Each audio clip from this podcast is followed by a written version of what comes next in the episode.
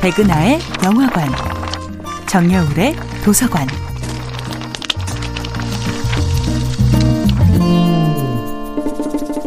안녕하세요. 여러분과 아름답고 풍요로운 책 이야기를 나누고 있는 작가 정여울입니다. 이번 주에 만나보고 있는 작품은 메리 셸리의 프랑켄슈타인입니다. 메리 셸리의 소설 프랑켄슈타인은 수많은 공포 영화와 SF 영화의 문화적 모태가 되었습니다. 괴물의 외모는 컴퓨터 그래픽의 발달에 힘입어서 점점 그럴싸하게 변모했고 괴물의 실수는 날로 교활해졌습니다.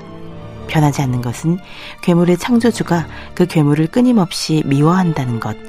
창조주의 욕심으로 만들어진 피조물에게 창조주 자신이 파멸당한다는 결말입니다. 프랑켄슈타인은 다양한 버전으로 리메이크되면서 괴물의 잔혹성은 극대화되고 인간의 공포도 극대화되었습니다. 하지만 괴물의 입장에서 본다면 어떨까요? 태어나자마자 단지 외모 때문에 아버지에게 버려지고 최소한의 애정이나 우정은 물론 아무런 교육이나 문화의 혜택도 받을 수 없었던 괴물. 괴물은 소설 속에서 한 번도 제대로 된 이름으로 불려본 적이 없습니다. 괴물은 그것이나 악마 혹은 입에 담기 민망한 욕설로 호명됩니다. 누군가 그에게 이름을 지어 주었다면 괴물은 어떻게 되었을까요? 괴물에게 이름을 불러주고 그와 이야기를 나눠주었다면 괴물은 끝까지 괴물이었을까요? 괴물이 악행을 일삼게 된 것은 아무도 그의 진솔한 고백을 들어주지 않았기 때문입니다. 괴물과 마주친 사람들은 그를 목격하자마자 도망치거나 공격합니다. 괴물의 겉모습을 볼 수 없었던 눈먼 노인만이 그의 유일한 대화 상대가 되어줍니다. 프랑켄슈타인에서 괴물이 혼자의 힘으로 언어를 습득하고 각종 학문과 예술의 달인이 되어가는 과정은 실로 감동적입니다.